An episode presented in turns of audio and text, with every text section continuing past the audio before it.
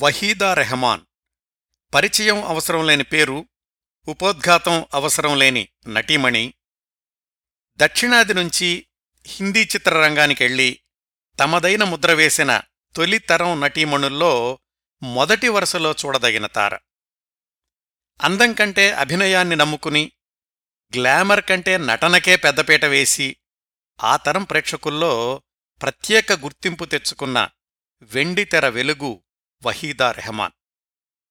పదమూడు సంవత్సరాల వయసులో తండ్రిని కోల్పోయి ఆయనుండగా అనుభవించిన వైభవానికి దూరమై కుటుంబ పోషణ కోసం నృత్యాన్ని నమ్ముకున్న సోదరీమణుల్లో చిన్నదానిగా బ్రతుకు పోరాటంలోకి దూకింది.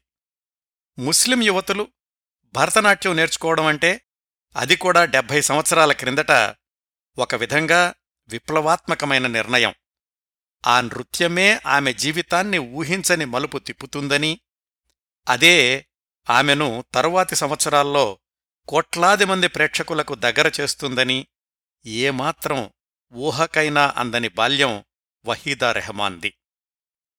జీవనభృతి కోసమే నర్తకిగా సినీరంగ ప్రవేశం చేసినప్పటికీ నటనలో ఏమాత్రం శిక్షణ అనుభవం లేకపోయినప్పటికీ సినీరంగ ప్రవేశం చేసిన సంవత్సరంలోనే మద్రాసు నుంచి బొంబాయి ప్రయాణం హిందీలో హిట్ సినిమా సిఐడిలో అవకాశం ఆ వెంటనే ఎవర్గ్రీన్ క్లాసిక్ ప్యాసాలో హీరోయిన్ అంతే. రెండు దశాబ్దాల పాటు హీరోయిన్గా ఆ తర్వాత క్యారెక్టర్ నటీమణిగా ఎనభై పైగా హిందీ సినిమాల్లో నటించిన వైభవోపేతమైన వెండితెర జీవితం వహీదా రెహమాన్ది. ప్యాసా కాగజ్ కే ఫూల్ చౌదవీ కా చాంద్ సాహిబ్ బీబీ ఔర్ గులాం ముఝే జీనేదో గైడ్ నీల్ కమల్ ఖామోషి రేష్మా ఉర్షేరా కభీ కభీ. వహీదా రెహమాన్ పేరు వినగానే గుర్తొచ్చే సినిమాలు ఇంకా ఇంకా చాలా ఉన్నాయండి. సాధారణంగా సినిమాల్లో ఒక సెంటిమెంట్ ఉంటుంది. అదేంటంటే మొదటి రెండు మూడు సినిమాల్లో ఏ పాత్రలు వేస్తే తర్వాత తర్వాత అలాంటి పాత్రలే వస్తాయి అని. కానీ వహీదా రెహమాన్ విషయంలో అలా జరగలేదు. ఆమె చిత్రరంగ ప్రవేశం చేసిన తొలి రోజుల్లో నటించిన మూడు తెలుగు సినిమాల్లో రెండింటిలోనూ రెండు తమిళ సినిమాల్లో రెండింటిలోనూ ఒక్కొక్క డాన్సుకే పరిమితమైన వహీదా రెహమాన్ తాను నటించిన తొలి హిందీ సినిమా సిఐడిలో వ్యాంప్ పాత్రలోనూ రెండో సినిమా ప్యాసాలో వేశ్య పాత్రలలోనూ నటించారు. అయినా కాని తర్వాత వరసగా అన్ని హిందీ సినిమాల్లోనూ వైవిధ్యభరితమైన పాత్రలే ధరించారు. ఒక్కొక్క పాత్ర ప్రేక్షకుల్లో ఒక్కొక్క విధమైన చెరగని ముద్ర వేసింది. సినీ జీవితపు తొలి రెండు దశాబ్దాల్లోనూ అనేక ప్రత్యేకతలు సంతరించుకున్న సినిమాల్లో నటించారు. మొదటి సంవత్సరంలోనే దక్షిణాదిన అక్కినేని ఎన్టీఆర్ జమినీ గణేశన్ ఎంజీఆర్ల చిత్రాల్లో నటించి నాట్యం చేసే అవకాశం వచ్చింది. ఆ తర్వాత రోజుల్లో జానపద బ్రహ్మ అయిన విఠలాచార్య గారు తీసిన తొలి తెలుగు చిత్రం కన్యాదానంలో డాన్సర్గా నటించారు. నోబెల్ బహుమతి గ్రహీత ప్రఖ్యాత అమెరికన్ రచయిత్రి పేర్ల్ బక్ స్క్రీన్ప్లే సమకూర్చిన ఏకైక ఆంగ్ల చిత్రం భారతీయ నటులతో రూపొందిన తొలి పూర్తిస్థాయి ఆంగ్ల చిత్రం ది గైడ్. దానిలో కూడా కథానాయిక వహీదా రెహమాన్. ప్రఖ్యాత బెంగాలీ దర్శకుడు సత్యజిత్ రే సినిమాల్లో నటించిన తొలి హిందీ తార వహీదా రెహమాన్. షర్మిలా ఠాగూర్ కూడా సత్యజిత్ రే సినిమాల్లో నటించారు. కానీ ఆమె ముందు బెంగాలీ నటి ఆ తర్వాత హిందీ చిత్రరంగానికొచ్చారు. అలా కాకుండా ముందు హిందీ సినిమాల్లో నటించి తర్వాత సత్యజిత్ రే సినిమాల్లో నటించిన తొలి తార వహీదా రెహమానే. హిందీ సినిమాల్లో నటించడం ప్రారంభించిన మొదటి దశాబ్దంలోనే అత్యధిక పారితోషికం తీసుకునే నటీమణుల్లో మూడవ స్థానాన్ని ఆ తర్వాత నాలుగైదు సంవత్సరాలకే రెండవ స్థానాన్ని చేరుకున్న నటీమణి వహీదా రెహమాన్. నాలుగుసార్లు ఉత్తమ నటిగాను మరొక నాలుగుసార్లు ఉత్తమ సహాయ నటిగాను ఫిలింఫేర్ అవార్డులందుకున్న ప్రత్యేకత వహీదా రెహమాన్దే. తన నట జీవితంలో జాతీయ అవార్డులతో పాటు పలు అవార్డులు పద్మశ్రీ పద్మభూషణ్ పురస్కారాలందుకున్న అభినేత్రి వహీదా రెహమాన్. పురుషాధిక్య సినీ రంగంలో డెబ్భై ఏళ్ళ క్రిందట తల్లితో కలిసి బొంబాయిలో అడుగుపెట్టిన పద్దెనిమిదేళ్ళ అమ్మాయి తాను పెట్టిన షరతులకే దర్శక నిర్మాతలను ఒప్పించిందంటే ఎంత ఆత్మవిశ్వాసం ఎంత స్థిర నిశ్చయం ఉండాలో ఊహించుకోవచ్చు. సినీరంగ ప్రవేశం చేసిన మూడు సంవత్సరాలకే తల్లి కూడా చనిపోతే ఒక్కర్తిన ఇక్కడెందుకు సినిమా రంగం నుంచి విరమించేద్దాము అనుకుంటున్న స్థితి నుంచి అక్కయ్యల సహాయంతో నిలదొక్కుని ఆత్మగౌరవాన్ని నిలబెట్టుకుంటూ హుందాగా కొనసాగిన నటీమణి వహీదా రెహమాన్. ఇవి వహీదా రెహమాన్ సినీ వ్యక్తిగత జీవితాల్లోని కొన్ని మెరుపులు మలుపులు. మరిన్ని వివరాలు నేను సేకరించగలిగినంత పరిధిలో మీ ముందుకు తీసుకొస్తాను. వహీదా రెహమాన్ నట జీవితపు తొలి రోజుల్లో విడదీయరాని భాగం ప్రముఖ దర్శక నిర్మాత నటుడు గురుదత్. గురుదత్ గురించిన ప్రసక్తి రాకుండా వహీదా రెహమాన్ గురించి మాట్లాడుకోలేం. వహీదా రెహమాన్ ప్రసక్తి లేకుండా గురుదత్ జీవితం లేదు అని ఇటీవలే మనం గురుదత్ గురించిన తొమ్మిది భాగాల టాక్ షో పరంపరలో తెలుసుకున్నాం. గురుదత్ గురించిన కార్యక్రమాల్లో వహీదా రెహమాన్ గురించి చాలా విశేషాలు చెప్పాను. వాటన్నింటినీ పునరావృతం చేయడం కాకుండా అవసరమైన చోట వాటిని క్లుప్తంగా ప్రస్తావిస్తాను. ఆ కార్యక్రమాలు ఇంకా వినని శ్రోతల కోసం వాటి వివరాలు కూడా ఆయా సందర్భాల్లో చెప్తాను. వహీదా రెహమాన్ వ్యక్తిగత జీవితం తెరిచిన పుస్తకం కాదు. ఆమె వివిధ సందర్భాల్లో ఇచ్చిన ఇంటర్వ్యూల ద్వారానే ఆమె చెప్పిన సంగతుల ద్వారానే తెలుసుకోవాలి మనం. ఈ కార్యక్రమం కోసం సమాచార సేకరణలో నేను అధిక భాగం వహీదా రెహమాన్ వివిధ సందర్భాల్లో ఇచ్చిన ఇంటర్వ్యూల నుంచి తీసుకున్నాను. వాటిని కూడా మీరు యూట్యూబ్లో చూడొచ్చు. సహజంగానే గురుదత్ గురించిన పుస్తకాల నుంచి మరికొంత సమాచారాన్ని అలాగే ఆమె నటించిన సినిమాల గురించిన వ్యాసాల నుంచి ఇంకొంత సమాచారాన్ని తీసుకున్నాను. ఎప్పట్లాగానే ఈ సమాచారాన్నంతటినీ నాకు అందుబాటులో ఉన్న వనరుల నుంచి ఖచ్చితత్వాన్ని నిర్ధారించుకుని మనదైన కథనంతో ఈ కార్యక్రమాన్ని మీ ముందుకు తీసుకొస్తున్నాను. ఇప్పుడు వహీదా రెహమాన్ వ్యక్తిగత సినీ జీవిత వివరాల్లోకి వెళదాం. వహీదా రెహమాన్ పుట్టిన తేదీ పంతొమ్మిది వందల ముప్పై ఎనిమిది ఫిబ్రవరి మూడు. ఆమె నాన్నగారి పేరు మొహమ్మద్ అబ్దుల్ రెహమాన్. అమ్మగారి పేరు ముంతాజ్ బేగం. వాళ్ళకి నలుగురు సంతానం. జహీదా షహీదా సయీదా చివరమ్మాయి మనం మాట్లాడుకుంటున్న వహీదా. అందరి పేర్లలోనూ చివరి అక్షరం ద అనే వస్తుంది. వహీదా అనేది అరబిక్ భాష నుంచి వచ్చినటువంటి పదం.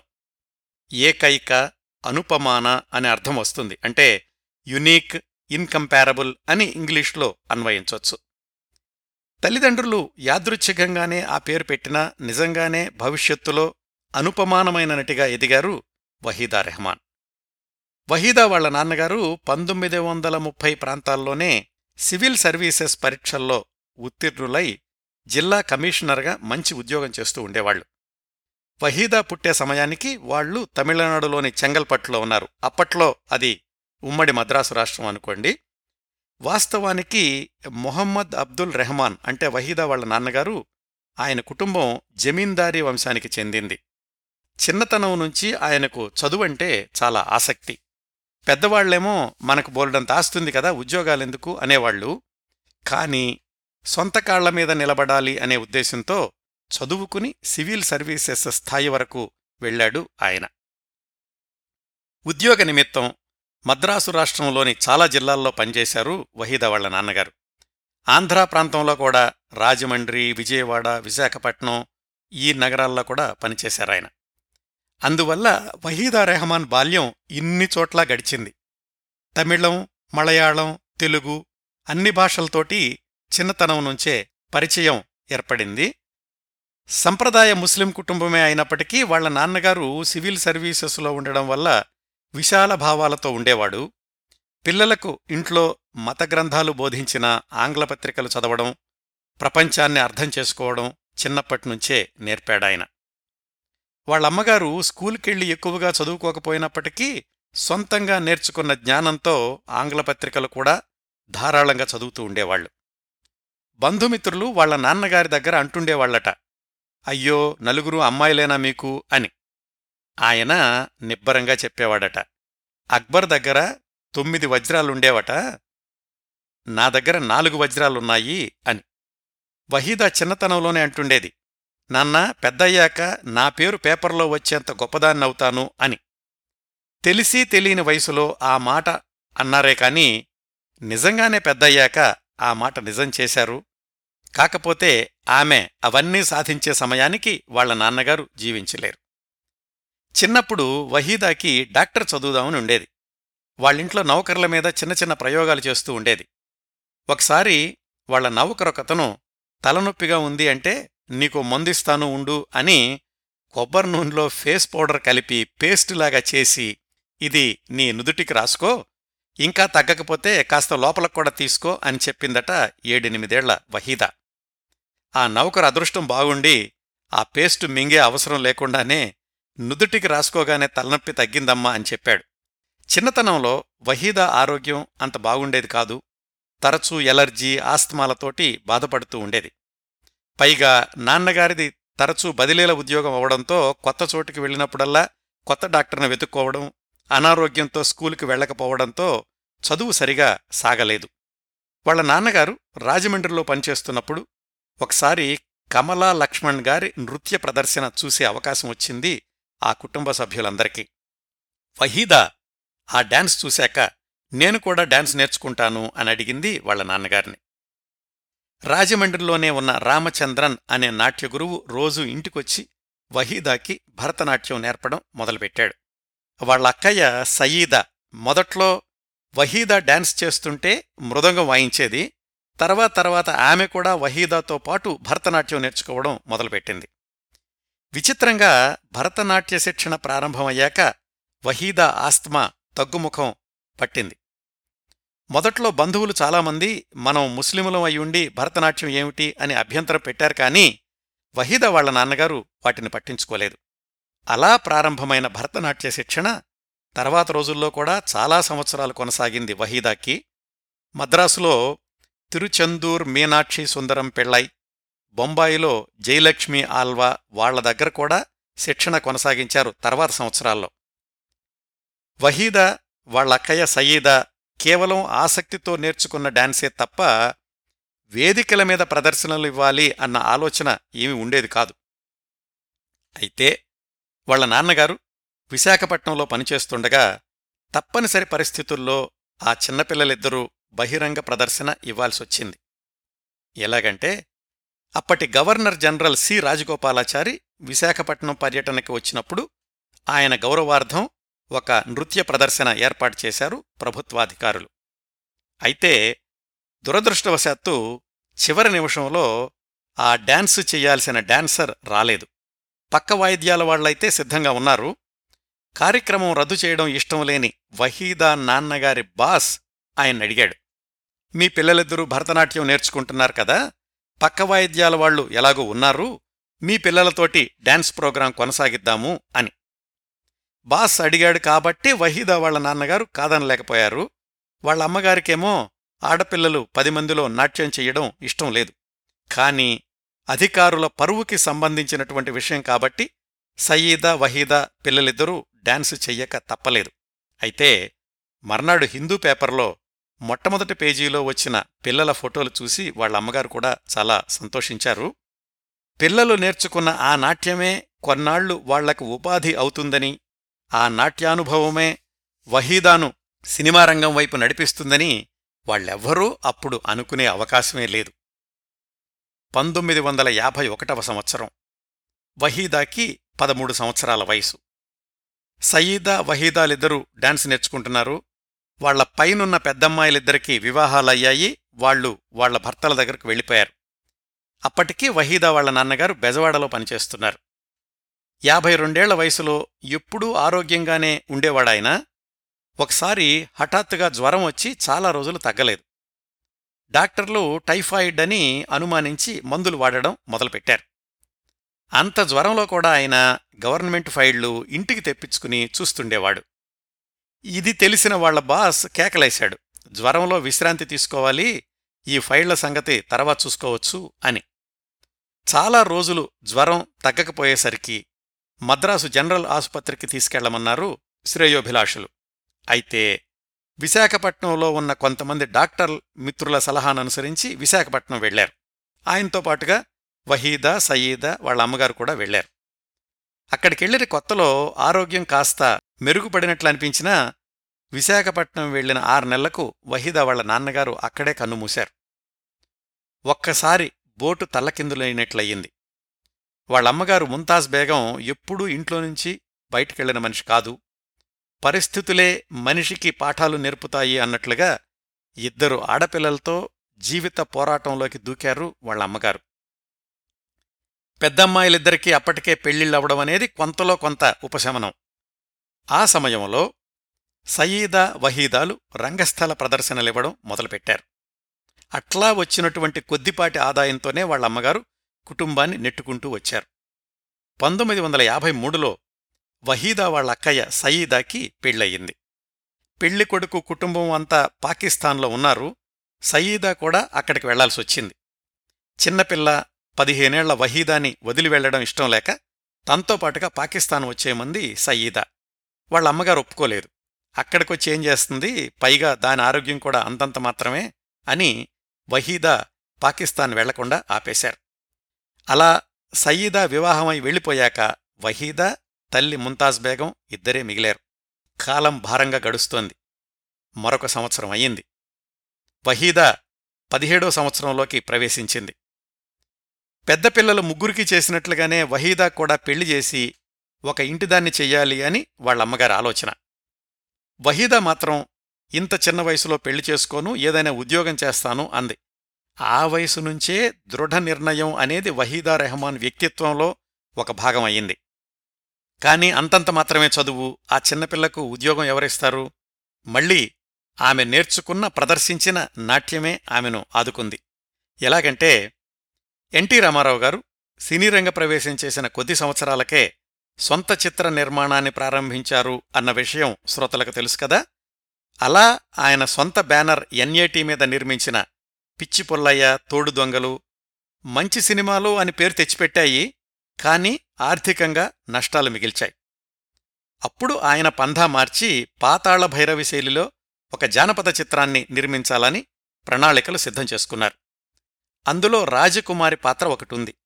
దానికోసం కొత్త నటీమణిని తీసుకుందామని వెతుకుతున్న క్రమంలో వేదిక మీద డాన్సులు చేసే వహీదా రెహమాన్ వాళ్ళ దృష్టికొచ్చింది. అట్లా వహీదా రెహమాన్కి సినీ నటిగా అవకాశం వచ్చిన మొట్టమొదటి చిత్రం ఎన్టీఆర్ గారి జయసింహ. పంతొమ్మిది వందల యాభై ఐదు జనవరి పంతొమ్మిదిన వాహినీ స్టూడియోలో షూటింగ్ మొదలైంది. వహీదా రెహమాన్ మొట్టమొదటిసారి సినీ కెమెరా ముందు నిలబడింది కూడా ఈ జయసింహ సినిమా కోసమే. ఆ చిత్రం యూట్యూబ్లో ఉంది. మీరు కూడా చూడొచ్చు. మొట్టమొదటి సినిమానే అయినప్పటికీ వహీదా రెహమాన్ నటన ఏమాత్రం కొత్త నటి అనిపించదు. జయసింహ సినిమా నిర్మాణ నిర్వాహకుడు అట్లూరి పుండరీకాక్షయ్య గారు ఆయన కూడా స్వతహాగా రంగస్థల నటుడు. ఆయన వహీదా రెహమాన్కి సినిమా నటనలో తొలి పాఠాలు చెప్పారు. అలాగే ఈ సినిమాలో వహీదా రెహమాన్కి వాయిస్ డబ్బింగ్ చెప్పింది షావుకారు జానకి గారు. జయసింహ సినిమా వార్తల్లో కూడా ఇంతవరకు రంగస్థల నర్తకిగా తెలుగువాళ్ళకు పరిచయమైన వహీదా రెహమాన్ జయసింహ చిత్రంలో నటిగా కూడా పరిచయమవుతోంది అని ప్రచారం చేశారు. జయసింహ చిత్రం పంతొమ్మిది వందల యాభై ఐదు అక్టోబర్లో విడుదలయింది అయితే శ్రోతల్లో చాలామందికి అనుమానం రావచ్చు. అదేంటండి వహీదా రెహమాన్ మొదటి తెలుగు సినిమా రోజులు మారాయంటారు కదా మీరిలా చెప్తున్నారేంటి అని. అది కూడా కరెక్టేనండి. వహీదా రెహమాన్ ఎంపికయింది మొట్టమొదటిసారి కెమెరా ముందు నిలబడింది జయసింహ సినిమానే కానీ విడుదలైన మొదటి చిత్రం మాత్రం రోజులు మారాయి. ఇంకా ఖచ్చితంగా చెప్పాలంటే జయసింహ సినిమా కంటే ముందే వహీదా రెహమాన్ నటించిన రెండు తెలుగు సినిమాలు విడుదలయ్యాయి. పంతొమ్మిది వందల యాభై ఐదు ఏప్రిల్లో రోజులు మారాయి పంతొమ్మిది వందల యాభై ఐదు జులైలో కన్యాదానం. వివరాలిప్పుడే చెప్తాను. రోజులు మారాయి చిత్ర నిర్మాణం దాదాపు చివరి దశలో ఉండగా రైతు జీవితానికి సంబంధించిన పాటుంటే బావుంటుంది అన్న ఆలోచనకు రూపమే ఏరువాకా సాగారోరన్న అనే పాట. ఈ పాటలో నృత్యం చేయడానికి ఒక విధంగా ఐటెం సాంగ్ అనుకోండి. సరిపోయే నటీమణులు నర్తకీమణులు ఎవరా అని వెతుకుతున్న క్రమంలో కుచల కుమారి రీటా ఈవి సరోజ వీళ్ళ పేర్లు పరిగణనలోకి వచ్చాయి. అప్పటికీ జయసింహ సినిమా షూటింగ్ జరుగుతోంది మద్రాసులోనే. డాన్సర్ వహీదా దాంట్లో రాజకుమారి పాత్ర ధరిస్తోంది అని పత్రికల్లో వార్తలు కూడా వచ్చాయి.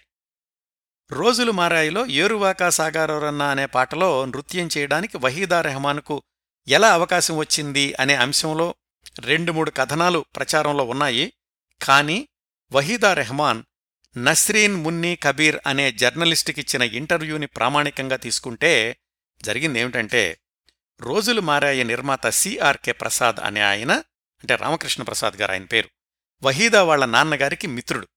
ఆ పరిచయం వల్ల తన మిత్రుడి కుమార్తె మద్రాసులోనే ఉందని తెలిసి ఆమెను పిలిచి రోజులు మారాయిలో అవకాశం ఇచ్చారు. అని వహీదా రెహమాన్ గారే స్వయంగా చెప్పారు తన ఇంటర్వ్యూలో. ఎలాగైతేనేం పంతొమ్మిది వందల యాభై ఐదు ఏప్రిల్లోనే రోజులు మారాయి విడుదల కావడం ఏరువాకా సాగారోరన్న పాట అనూహ్యమైన విజయం సాధించడంతోటి వహీదా రెహమాన్ పేరు ఆంధ్రదేశమంతా మారుమోగిపోయింది. ఒక్క పాటలో నాట్యం చేసి మొట్టమొదటి సినిమాతోటే అంత క్రేజ్ సంపాదించుకున్న నటి బహుశా ఆ రోజుల్లో వహీదా రెహమాన్ గారేనేమో. కేవలం ఆ పాట కోసమే రోజులు మారాయి సినిమాని పదే పదే చూసిన ప్రేక్షకులు ఉన్నారు ఆ రోజుల్లో. ఆ సినిమా శతదినోత్సవాలకు కూడా నెల్లూరులో జరిగినప్పుడు ప్రేక్షకులు తండోపతండాలుగా తరలొచ్చారు కేవలం వహీదా రెహమాన్ను చూడ్డానికి. అది ఏరువాకా సాగారన్న పాటతోటి వహీదా రెహమాన్ సృష్టించిన సంచలనం. ఆ రోజుల్లోనే విఠలాచార్య గారు తన తొలి తెలుగు సాంఘిక చిత్రం కన్యాదానం కాంతారావు గారు హీరోగా నిర్మించారు. దాంట్లో రెండు పాటలకు డాన్స్ చేశారు వహీదా. ఎందుచేతనో ఆమె కానీ ఆమె గురించిన వ్యాసాలు వ్రాసిన వాళ్ళు కానీ ఈ కన్యాదానం సినిమా గురించి ప్రస్తావించరు. ఆ రోజుల్లో వచ్చిన సినిమా రంగం పత్రికలో పాఠకులు వహీదా రెహమాన్ కన్యాదానంలో చేసిన నృత్యాల గురించి తమ స్పందన కూడా తెలియచేశారు. విఠలాచార్య గారి కన్యాదానం పంతొమ్మిది వందల యాభై ఐదు జులైలో అంటే రోజులు మారాయి జయసింహ ఈ రెండింటికి మధ్యలో విడుదలయ్యింది. ఆ సినిమా అసలు ఆడలేదు. బహుశా మరి అందుకనేనేమో వహీదా రెహమాన్ గురించి చెప్పేటప్పుడు ఎవళ్ళో కూడా ఈ సినిమా ప్రస్తావన తీసుకురారు. అట్లా పంతొమ్మిది వందల యాభై ఐదులో మూడు తెలుగు సినిమాల్లో నటించిన వహీదా రెహమాన్ ఆ సంవత్సరమే రెండు తమిళ చిత్రాల్లో కూడా నర్తకిగా నటించారు కానీ అవి కాస్త ఆలస్యంగా పంతొమ్మిది వందల యాభై ఆరులో విడుదలయ్యాయి. అవే రోజులు మారాయి తమిళ వర్షన్ కాలం మారిపోచ్చు. ఎంజీఆర్ నటించిన ఆలీబాబా నలభై దొంగలు.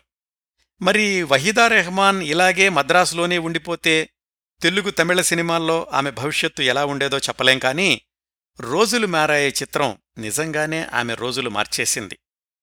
అమాంతం ఆమెను బొంబాయికి ఎగరేసింది. అదెలా జరిగిందంటే పంతొమ్మిది వందల యాభై ఐదులోనే రోజులు మారాయి సినిమా విజయదుందుభి మోగిస్తున్న రోజుల్లో ప్రముఖ హిందీ దర్శకుడు నిర్మాత నటుడు గురుదత్ ఏదో పనిమీద హైదరాబాద్ రావడం అనుకోకుండా వహీదా రెహమాన్ని చూడడం అక్కడ్నుంచి పంతొమ్మిది వందల అరవై ఒకటి చివరిలో సాహిబ్ బీబీ అవర్ గులాం సినిమా చిత్రీకరణ చివరి రోజుల్లో గురుదత్ స్టూడియోస్ నుంచి బయటకొచ్చేదాకా వహీదా రెహమాన్ గురుదత్ కలిసి నటించిన CID Pyaasa twelve o'clock Kaagaz Ke Phool Chaudhvin Ka Chand Sahib Bibi Aur Ghulam ఈ ఆరు సినిమాల గురించి ఆ సంవత్సరాల్లో గురుదత్ తోటి వహీదా రెహమాన్ సాన్నిహిత్యం గురించి తద్వారా గురుదత్ వ్యక్తిగత జీవితంలో చెలరేగిన కల్లోలాల గురించి చాలా వివరంగా గురుదత్ గురించిన కార్యక్రమ పరంపరలో తెలుసుకున్నాం. ఆ కార్యక్రమాల్లో వహీదా రెహమాన్ గురించిన వివరాలు సుమారుగా రెండు గంటల పైగా ఉంటాయండి. అవన్నీ ఇప్పుడు పునరావృతం చేయడం లేదు. ఈ కథనంలో ఖాళీలు రాకుండా సాఫీగా సాగడానికి అవసరమైన అంశాలు మాత్రం క్లుప్తంగా ప్రస్తావిస్తాను. అవన్నీ వివరంగా తెలుసుకోవడానికి శ్రోతలు గురుదత్ గురించిన కార్యక్రమాలు నాలుగవ భాగం నుంచి తొమ్మిదవ భాగం దాకా వినగలరు. వహీదా రెహమాన్ కథనాన్ని ఇప్పుడు కొనసాగిద్దాం. పంతొమ్మిది వందల యాభై ఐదు మధ్యలో గురుదత్ వహీదా రెహమాన్ని హైదరాబాదులో చూసి మినీ ఇంటర్వ్యూ చేశాక ఆయన బొంబాయి వెళ్ళిపోయాడు. వహీదా రెహమానేమో జైసింహ రెండు తమిళ సినిమాల షూటింగుల్లో మద్రాసులోనే ఉండిపోయారు. పంతొమ్మిది వందల యాభై ఐదు చివర్లో బొంబాయి గురుదత్ నుంచి కబురు వస్తే వెళ్ళాలా వద్దా అని సంకోచించారు వహీదా రెహమాన్. ఆమె అమ్మగారు ముంతాజ్ బేగం. వహీదా రెహమాన్ పదిహేడేళ్ళ మైనర్ బాలిక. తల్లి ముంతాజ్ కూడా భర్త ఉద్యోగం చేసిన ఊళ్ళు తప్ప బొంబాయి లాంటి దూర ప్రదేశాలకు ఎప్పుడూ వెళ్ళలేదు అలాంటి సమయంలోనూ ఆ తర్వాత చాలాసార్లు కూడా వాళ్ళకి సలహాలిచ్చి సహాయం చేసింది రోజులు మారాయి నిర్మాత సిఆర్కే ప్రసాద్ గారు. ఆయన వహీదా వాళ్ళ నాన్నగారికి మిత్రుడు కూడా అని చెప్పుకున్నాం కదా ఆయన భరోసా ఇచ్చిన మీదట తల్లి కూతుళ్ళిద్దరూ బొంబాయి వెళ్ళారు వాళ్ళకి తోడుగా లింగం అనే ఆయన్ని కూడా పంపించారు సిఆర్కే ప్రసాద్. రాజ్ ఖోస్లా దర్శకత్వంలో నిర్మాణం ప్రారంభం కావాల్సిన సిఐడి సినిమాలో కామిని అనే వ్యాంప్ పాత్రకు ఎంపిక చేశాడు గురుదత్ వహీదా రెహమాన్ని. రాజ్ ఖోస్లా వహీదాన్ని పేరు మార్చుకోమని చెప్పినా ఆమె అంగీకరించలేదు. కాంట్రాక్టులో తనకు అభ్యంతరం అనిపించిన దుస్తులు ధరించను అనే షరతు పెట్టే వరకు ఊరుకోలేదు వహీదా రెహమాన్. ఆమె మైనర్ కాబట్టి వహీదా తల్లి ముంతాజ్ బేగం ఆమె తరఫున కాంట్రాక్టు మీద సంతకం పెట్టారు. సిఐడి ప్యాసా ఈ రెండు సినిమాలు కూడా ఒకేసారి అగ్రిమెంట్ జరిగింది. అట్లాగే మూడేళ్ళు గురుదత్ ప్రొడక్షన్స్లో మాత్రమే నటించాలని కూడా షరత్ పెట్టారు. కాని తర్వాత గురుదత్ ఆ మధ్యలో వేరే సినిమాలో నటించడానికి కూడా వహీదా రెహమాన్కి అనుమతి ఇవ్వడమే కాకుండా ప్రోత్సహించారు. సిఐడి ప్యాస ఈ రెండు సినిమాల షూటింగు సమాంతరంగా జరుగుతూ ఉండేవి. సిఐడి సినిమాకేమో దర్శకుడు రాజ్ ఖోస్లా. ఆయనకు మొదట్నుంచి వహీదా రెహమాన్ అంటే పడేది కాదు. ఇంకా ఒక్క సినిమా కూడా విడుదల కాకుండా ఈ పిల్ల ఇన్ని కండిషన్స్ పెడుతోందేమిటి అని ఆయన దుగ్ధ. గురుదత్ మాత్రం వహీదా రెహమాన్లో గొప్ప నటిని చూడగలిగాడు మొదట్లోనే. ఆయన తీసిన సినిమాలు ఆ సినిమాల్లో వహీదా రెహమాన్ పాత్రల్ని తీర్చిదిద్దినటువంటి విధానం వాటిల్లో వహీదా రెహమాన్ ఒదిగిపోయి వాటికి న్యాయం చేకూర్చి ప్రేక్షకుల నుంచి విశేషమైన ఆదరణ పొందడం ఇవన్నీ తొలి సంవత్సరాల్లో వహీదా రెహమాన్ హిందీ చిత్రరంగంలో నిలదొక్కుకోవడానికి ఎంతగానో సహకరించాయి అని ఏమాత్రం సంకోచించకుండా అంగీకరించొచ్చు. బొంబాయి వచ్చిన కొత్తలో నార్మన్ గెస్ట్ హౌస్ అనే చోట కొంతకాలం ఉన్నాక ఖర్లో పదహారవ రోడ్లో ఉన్న రెండు బెడ్రూముల ఫ్లాట్కి మారారు వహీదా తల్లి ముంతాజ్. సిఐడి ప్యాసా ఈ సినిమాల షూటింగులు జరిగినన్ని రోజులు కూడా ఆ చిన్న ఫ్లాట్లోనే ఉండేవాళ్ళు గురుదత్ చెల్లెలు లలితతోటి మంచి స్నేహం ఏర్పడింది వహీదాకి. పంతొమ్మిది వందల యాభై ఆరు నవంబర్లో విడుదలైన సిఐడి వాణిజ్యపరంగా గొప్ప విజయం సాధించింది. వెంటనే పంతొమ్మిది వందల యాభై ఏడు ఫిబ్రవరిలో విడుదలైన ప్యాస ఇప్పటికూడా ఎలాగా కళాఖండంగా కీర్తించబడుతోందో అందులో వహీదా రెహమాన్ ధరించిన గులాబో పాత్ర కూడా అంతగా అజరామరంగా నిలిచిపోయింది ఇప్పటికూడా ఈ సినిమా విడుదలయ్యేసరికే హిందీ చిత్రరంగంలో వహీదా రెహమాన్ భవిష్యత్తు నిర్ణయమైపోయిందని చెప్పుకోవచ్చు. ప్యాసాలో వహీదా కనిపించిన ప్రతి ఫ్రేమ్ ఆమెలోని సహజ నటనకు ఉదాహరణేనండి. ప్యాస విడుదలై ఘన విజయం సాధించిన రోజుల్లోనే ఫిలింఫేర్ పత్రిక అధిపతి జేసీ జైన్ ఆయన వహీదా రెహమాన్కి ఒకసారి ఫోన్ చేసి చెప్పాడు. మీకు ఉత్తమ సహాయ నటి విభాగంలో ఫిలింఫేర్ అవార్డ్స్కి నామినేషన్ వచ్చింది అని. అది తెలుసుకున్నటువంటి గురుదత్ ఆ జేసీ జైన్ తోటి చెప్పాడు. వహీదా రెహమాన్ సహాయ నటి ఏమిటండి? ప్యాసాలో మాలాసిన్హాతో పాటుగా ఆమెది కూడా ప్రధాన పాత్ర. సహాయ నటి అంటే ఆమెను అగౌరవపరిచినట్లే అని. అంతేకాదు వహీదా రెహమాన్ తోటే గురుదత్ చెప్పాడు నువ్వు ఖచ్చితంగా అగ్రస్థాయి హీరోయిన్వి అవుతావు. ఇప్పటికే నిన్ను నువ్వు నిరూపించుకున్నావు. ఎప్పుడూ కూడా ద్వితీయ స్థాయి పాత్రలు ఒప్పుకోవద్దు అని. వహీదా రెహమాన్కి ప్రారంభంలో నెలకి రెండు వేల రూపాయలు ఆ తర్వాత మూడు వేల ఐదు వందల రూపాయలు పారితోషికం ఇచ్చాడు గురుదత్. ఆ రోజుల్లో వహీదా రెహమాన్ లాంటి కొత్త నటికి నెలకు ఐదొందల నుంచి వెయ్యి రూపాయలు మాత్రమే ఇస్తుండేవాళ్ళు గురుదత్ ఇచ్చిన ప్రత్యేక గౌరవాన్ని నిలబెట్టుకుంటూ ఆయన సినిమాల విజయంలో వహీదా రెహమాన్ పోషించిన పాత్ర ప్రశంసనీయం. ప్యాసా ప్రీమియర్ షోకి వెళ్ళే సమయానికే సొంతంగా డాడ్జ్ కన్వర్టబుల్ కారు కొనుక్కోగలిగింది వహీదా రెహమాన్. సినీరంగ ప్రవేశం చేసిన కేవలం రెండేళ్ళకే ఆ స్థాయికి చేరుకోవడం అతి కొద్ది మందికే సాధ్యమవుతుంది. ప్యాసా తర్వాత ట్వెల్వ్ ఓ క్లాక్ అనే సినిమాలో గురుదత్తో నటించినప్పటికీ ఆ తర్వాత పెద్ద చిత్రం కాగజ్ కే ఫూల్ నిర్మాణం చాలా జాప్యం జరిగింది. కాంట్రాక్టు ప్రకారమైతే వహీదా రెహమాన్ బయట సినిమాలో నటించకూడదు అప్పటికి.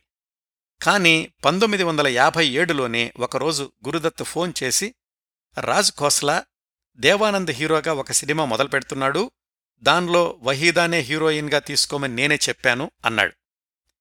వహీదా తల్లి మరి కాంట్రాక్ట్లో ఇలా రాసింది కదండి వేరే సినిమాల్లో చేయకూడదని అని అడిగింది. అప్పుడు గురుదత్ అన్నాడు ఏం పర్వాలేదమ్మా సినిమా రంగంలో హీరోయిన్ల ప్రాభవం చాలా తక్కువ రోజులుంటుంది వచ్చిన అవకాశాలు వదులుకోవద్దు. కాంట్రాక్టు నేను రాయించుకున్నదే కదా నాకేం అభ్యంతరం లేదు నేనే చెప్తున్నానందుకే అన్నాడు. ఇదే కాకుండా ఆ రోజుల్లో ఏ బయట అవకాశం వచ్చినా ముందుగా గురుదత్త సలహా తీసుకుంటూ ఉండేవాళ్ళు వహీదా వాళ్ళమ్మ ముంతాజ్ బేగం. అలా ప్రారంభమైంది వహీదా రెహమాన్ తొలిసారిగా నటించిన బయటి ప్రొడక్షన్స్ చిత్రం సోల్వా సాల్. దేవానంద్ రాజ్ ఖోస్లా ఇద్దరూ కూడా సిఐడి రోజుల నుంచి పరిచయం ఉన్నవాళ్ళే వహీదాకి. రాజ్ ఖోస్లా సిఐడి చిత్రీకరణ సమయంలోనే చెప్పాడు వహీదాతో ఇదే చివరి సినిమా ఇంకెప్పుడు ఈమెను నా సినిమాల్లో పెట్టుకోను అని. బహుశా దేవానంద్ ఒత్తిడి వల్ల సోల్వాసాల్లో వహీదా రెహమాన్ని ఎంపిక చేసుకునుండాలి ఈ సోల్వాసాల్ షూటింగ్ సమయంలో కూడా వహీదా రెహమాన్కి రాజ్ ఖోస్లాకి మధ్య అనేక విభేదాలు తలెత్తాయి. అయితే దేవానంద్ మధ్యలో ఉండి వాటిని సర్దడం సినిమా షూటింగ్ కొనసాగడం జరిగిందనుకోండి. వహీదా రెహమాన్ సినీ జీవితం ఇలా కొనసాగుతూ ఉండగా పంతొమ్మిది వందల యాభై ఏడులోనే ఆమె వ్యక్తిగత జీవితంలో జరిగిన కొన్ని సంఘటనల గురించి తెలుసుకుందాం. పంతొమ్మిది వందల యాభై ఏడు మధ్యలో సోల్వాసాల్ షూటింగ్ జరుగుతున్న రోజుల్లోనే ముంతాజ్ తీవ్రమైన అనారోగ్యానికి గురైంది అంటే వహీదా వాళ్ళ అమ్మగారు. అప్పటికే కొద్దిగా గుండె సంబంధిత సమస్యలున్నాయి ఆమెకు. తను షూటింగ్ బిజీలో ఉంటుంది కాబట్టి అక్కయ్య సయీదాని తోడుగా ఉండడానికి రమ్మని పిలిచింది వహీదా. అప్పటికీ సయీదా విజయవాడలో ఉంటోంది. తల్లికి సహాయంగా ఉండడానికి బొంబాయికి వచ్చింది. అప్పటికీ ఆమె గర్భవతి కూడా. అక్కయ్య వచ్చి తల్లిని చూసుకుంటున్న రోజుల్లోనే ఒకరోజు షూటింగులో ఉన్న వహీదాకి ఫోన్ వచ్చింది. అర్జెంటుగా ఇంటికి రండి అని. ఆమె ఇంటికి చేరుకునే సమయానికి తల్లి స్పృహలో లేదు. వెంటనే ఆసుపత్రికి తీసుకెళ్ళారు. అప్పటికే మాసివ్ హార్ట్అటాక్ వచ్చింది కాని సరైన సమయంలో తీసుకెళ్ళడంతోటి డాక్టర్లు కాపాడగలిగారు. పూర్తిగా కోలుకోవడానికి మూడు నెలలు పట్టింది. అన్ని రోజులు సయ్యద వాళ్ళతోటి ఉండిపోయింది. పంతొమ్మిది వందల యాభై ఏడు డిసెంబర్ తొమ్మిదిన సయ్యద అదే ఆసుపత్రిలో మగబిడ్డకు జన్మనిచ్చింది. వహీదాకి అప్పుడే మూడు రోజులు షూటింగ్ లేదు. తల్లి తను అక్కయ్య దగ్గరే ఆసుపత్రిలోనే ఉన్నారు. పంతొమ్మిది వందల యాభై ఏడు డిసెంబర్ పన్నెండున ఇప్పుడే ఇంటికెళ్ళొస్తాను అని వెళ్ళింది ముంతాజ్. ఆమె ఇంటికి చేరుకున్న కొద్దిసేపటికే ఆసుపత్రిలో ఉన్న వహీదాకి కబురొచ్చింది. వెంటనే వచ్చేయండి అని. ఆమె ఇంటికి చేరుకునేసరికే తల్లి నిర్జీవంగా పడుకునుంది. వహీదా వయసు పంతొమ్మిది సంవత్సరాలు. తల్లి వయసు నలభై తొమ్మిది సంవత్సరాలు అంతే. ఆరేళ్ళ క్రిందట తండ్రి ఇప్పుడు తల్లి ఇద్దరూ వెళ్ళిపోయారు. పంతొమ్మిదేళ్ళకే అనాథలాగా ఒంటరి జీవిత పోరాటాన్ని కొనసాగించాల్సిన పరిస్థితి ఎదురయింది. వహీదా రెహమాన్కి. తల్లి చనిపోయింది అని తెలియగానే ఎదురైంది మరొక వింత పరిస్థితి తర్వాత ఏం చెయ్యాలి అని. ఎందుకంటే ముస్లిం సంప్రదాయ ప్రకారం అంత్యక్రియలు ఎలా నిర్వహించాలో వహీదాకి తెలీదు. అక్కయ్యేమో రోజుల బిడ్డతోటి ఆసుపత్రిలో ఉంది. వెంటనే గురుదత్కి ఫోన్ చేసింది వహీదా. గురుదత్ తన మిత్ర బృందంతోటి వహీదా ఫ్లాట్కి చేరుకున్నాడు. గురుదత్ ఆత్మీయ మిత్రుడు రెహమాన్ని పిలిచాడు. ఆయనొచ్చాక ఎవరెవరినో సంప్రదించి వహీదా తల్లి అంత్యక్రియలకు సంబంధించిన ఏర్పాట్లన్నీ చేశాడు ఆ రెహమాన్. చాలామంది వహీదా రెహమాన్ రెహమాన్ల పేర్లు చూసి ఇద్దరూ బంధువులు అనుకుంటుండేవాళ్ళు వహీదాని సొంత చెల్లెల్లాగా అభిమానిస్తూ ఉండేవాడు రెహమాన్. ఆ తర్వాత వారం పది రోజులు అతనే వహీదాకి భోజనం పంపించాడు. కార్యక్రమాలన్నీ ముగిసి అందరూ వెళ్ళిపోయాక వహీదా ఒంటరిగా మిగిలింది. ఏం చేయాలిప్పుడు? ఒంటరిగా బొంబాయిలో ఎలా ఉండగలదు? సయీదానే ముందుకొచ్చింది. నేను బావగారు పిల్లలతోటి ఇక్కడికే వచ్చి నీకు తోడుగా ఉంటాము అని. అదే సమయంలో ఇంకో అక్కయ్య కూడా భర్తతోటి విడాకులు తీసుకోవడంతో ఆమె కూడా పిల్లలతోటి వహీదా దగ్గరకొచ్చి కొన్ని రోజులుంది. మళ్ళీ ఇల్లంతా ఆత్మీయులతోటి నిండిపోయింది. దేవానంద్ రాజ్ ఖోస్లా గురుదత్ అందరూ ధైర్యం చెప్పారు. మేమంతా ఉన్నాం. ఇప్పుడు నువ్వు సినిమాలు మానేస్తే ఇంకా శూన్యంగా ఉంటుంది. సినిమాలో నటిస్తుంటేనే కాస్త తేరుకోగలవు అని. ఎప్పుడు ఏం జరిగినా జీవితం ముందుకే వెళుతుంది కదా? వహీదా రెహమాన్ వెండితెర జీవితం కూడా అలాగే కొనసాగింది. కాగజ్ కే ఫూల్ సినిమా షూటింగ్ జరిగినన్ని రోజులు తల్లి జ్ఞాపకాలే వెంటాడుతూ ఉండేవి నన్ను అని చెప్పుకున్నారు వహీదా తర్వాత. కాగజ్ కే ఫూల్ విడుదలయ్యాక పంతొమ్మిది వందల యాభై తొమ్మిది నుంచి వహీదా బయట సినిమాల్లో వరుసగా నటించడం కొనసాగించారు. గురుదత్ తోటి తర్వాత సూపర్ హిట్ చిత్రం చౌదవీకా చాంద్ విడుదలయ్యేలోగా కాలా బజార్ ఏక్ ఫూల్ చార్ కాంటే లాంటి సినిమాల్లో నటించారు వహీదా రెహమాన్. సాహిబ్ బీబీ ఔర్ గులాం చివరి దశలో ఉండగానే పంతొమ్మిది వందల అరవై ఒకటి డిసెంబర్ ప్రాంతంలో గురుదత్ స్టూడియోస్ నుంచి బయటకొచ్చేశాక పంతొమ్మిది వందల అరవై నాలుగు అక్టోబర్లో ఆయన చనిపోయేలోగా ఒకే ఒక్కసారి గురుదత్తో మాట్లాడారు వహీదా రెహమాన్. అది కూడా బెర్లిన్ ఫిలిం ఫెస్టివల్లో. ఈ విశేషాలన్నీ గురుదత్ గురించిన ఎపిసోడ్స్ ఎనిమిది తొమ్మిది భాగాల్లో చెప్పాను. సాహిబ్ బీబీ అవర్ గులాం కంటే ముందుగా పంతొమ్మిది వందల అరవై రెండు జనవరిలోనే వహీదా రెహమాన్ నటించిన సూపర్ హిట్ సినిమా బీస్ సాల్ బాద్ విడుదలయ్యింది. దానికి దర్శకత్వం గురుదత్ సినిమాలకు కళాదర్శకత్వం చేసిన బీరేన్ నాగ్. అందువల్ల ఆయనకు వహీదా రెహమాన్ తోటి తొలి రోజుల నుంచే పరిచయం ఉంది. ఈ సినిమాలో హీరో అప్పటికే నాలుగేళ్ళుగా బెంగాలీ చిత్రాల్లో నటిస్తున్న బిశ్వజిత్. అతనికి ఇదే మొదటి హిందీ సినిమా. బీస్ సాల్ బాద్ కథాంశం ప్రధానమైనటువంటి చిత్రమే కాని వహీదా రెహమాన్ అమాయకత్వమైనటువంటి నటన ప్రేక్షకుల్ని విపరీతంగా ఆకట్టుకుంది. సినిమా విజయంలో కథ సంగీతం పాటలు ఎంత ప్రముఖ పాత్ర వహించాయో వహీదా రెహమాన్ అమాయకత్వంతో కూడిన అందం కూడా అంతగానూ దోహదం చేసింది అని ఆనాటి విశ్లేషకుల అభిప్రాయం. పంతొమ్మిది వందల అరవై రెండులోనే వహీదా రెహమాన్ సినీ జీవితంలో మరొక మైలురాయి ప్రముఖ బెంగాలీ దర్శకుడు సత్యజిత్ రే దర్శకత్వంలో ఆమె నటించిన బెంగాలీ చిత్రం అభిజాన్. ఇవన్నీ కూడా సాహిబ్ బీబీ ఔర్ గులాం విడుదలకు ముందే జరిగాయండి. ఈ అభిజాన్ అనే బెంగాలీ చిత్రం వహీదా రెహమాన్కి మొట్టమొదటి బెంగాలీ చిత్రమే కాకుండా ఒక హిందీ చిత్రనటి సత్యజిత్ రే చిత్రంలో నటించడం కూడా ఇదే మొదటిసారి. సత్యజిత్ సినిమా అంటేనే చిత్రీకరణ ఎంత వాస్తవికంగా ఉంటుందో అర్థం చేసుకోవచ్చు. వహీదా రెహమాన్ అంతవరకు నటించిన పాత్రల కంటే భిన్నమైన పాత్ర ఈ బెంగాలీ సినిమాలో. అమాయకమైన పల్లెటూరి వితంతువు సైకోగా మారిన ఒక టాక్సీ డ్రైవర్ చేతిలో చిక్కుకుంటుంది ఎంతో వైవిధ్యభరితమైన భావోద్వేగాలను ప్రదర్శించాల్సిన పాత్ర. ఆ సినిమాలో అవకాశం రావడం కూడా చాలా విచిత్రంగా దానంతటదే వెతుక్కుంటూ వచ్చింది. సత్యజిత్ రే ఫిలింఫేర్ పత్రిక ఎడిటర్ కరంజియా ద్వారా ఒక ఉత్తరం పంపించాడు వహీదా రెహమాన్కి. మీరు నటించిన హిందీ సినిమాలు చూశాను. మేము తీయబోయే సినిమాలో హీరోయిన్ పాత్రకు మీరే సరిపోతారు అని మా హీరో సౌమిత్రా చటర్జీ నేను అనుకుంటున్నాము. మీరు అంగీకరిస్తే చాలా సంతోషిస్తాము అని. వహీదా రెహమాన్ తనని తాను నమ్మలేకపోయింది. అప్పటికీ బొంబాయి వచ్చి నాలుగేళ్ళు కూడా కాలేదు. అంతలోనే సత్యజిత్ రే తనంతట తనే కబురు పంపించడం చాలా ఆనందాన్ని కాస్త భయాన్ని కూడా కలిగించింది వహీదా రెహమాన్కి. ముందు ఫోన్లో మాట్లాడాక కలకత్తాకెళ్ళి సత్యజిత్ రేని కలుసుకుంది వహీదా. సహజంగానే ముందుగా ఆమె వ్యక్తపరచిన అనుమానం నాకు బెంగాలీ భాష రాదు కదా అని. ఈ పాత్రకు స్వచ్ఛమైన బెంగాలీ రావాల్సిన అవసరం లేదు. బీహార్ బెంగాల్ సరిహద్దుల్లోని ఊళ్ళో నివసించే పాత్ర కాస్త భోజ్పురి కాస్త బెంగాలీ కలగలిసిన భాషలాగా ఉంటాయి మీ సంభాషణలు. అయినాగాని ఈ పాత్రకు మీరు న్యాయం చెయ్యగలరు అన్న నమ్మకం మీకంటే నాకెక్కువగా ఉంది అని ధైర్యం చెప్పాడు సత్యజిత్రే. ఆయన పెట్టిన ఒకే ఒక షరతేమిటంటే అభిజాన్ సినిమా కోసం ఒకేసారి వరుసగా కాల్షీట్స్ కావాలి. హిందీ సినిమాలలాగా ఒక నాలుగు రోజులు షూటింగ్ చేసి మళ్ళా నాలుగు రోజులు ఇంకో సినిమా షూటింగ్కి వెళ్ళడం ఇలా అయితే కుదరదు అని. ఎన్ని నెలలు డేట్స్ కావాలి అని అడిగింది వహీదా రెహమాన్. ఎన్నో నెలల నా సినిమా సంగతి తెలుసు కదా రెండు మూడు వారాల్లో మీ పాత్ర అయిపోతుంది నెల రోజుల్లోగా సినిమా మొత్తం పూర్తవుతుంది అని సమాధానమిచ్చాడు సత్యజిత్రే. అన్నట్టుగానే పంతొమ్మిది రోజుల్లో వహీదా రెహమాన్ షూటింగ్ పార్ట్ పూర్తయింది హిందీ సినిమాలకు సత్యజిత్ రే సినిమాలకు ఎంత వ్యత్యాసం ఉందో అర్థమైంది వహీదాకు.